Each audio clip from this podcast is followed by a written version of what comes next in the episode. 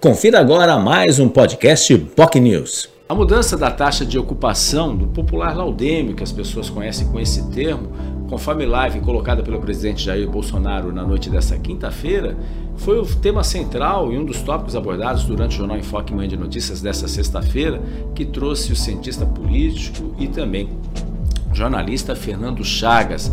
Na live, Bolsonaro fala da revisão do valor do índice que foi aplicado para o reajuste dessa taxa para quem tem imóveis próximo da, da, das áreas de, de mar, como não só aqui em Santos no caso, imóveis na orla da praia, mas também na zona noroeste. Muita gente paga essa taxa, inclusive. E teve gente com um reajuste de mais de 50%, que assustou, é claro. Mas esse tema, obviamente, houve uma redução agora que o presidente colocou para 10%. E nessa, nesses bastidores, é claro, uma polêmica envolvendo não só as eleições, mas também as eleições para o município de Santos em 2024. Vamos aguardar os acontecimentos. Chagas falou também sobre o processo de desestatização do Porto de Santos, a respeito do terminal do STS 53 e, é claro, falou muito sobre eleições, eleições federais, eleições aqui no estado de São Paulo e, é claro, as perspectivas para os representantes, tanto da Assembleia Legislativa como para a Câmara Federal.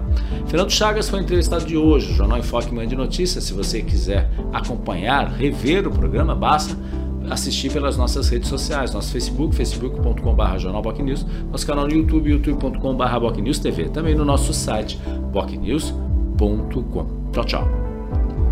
Você ouviu mais um podcast Boc News.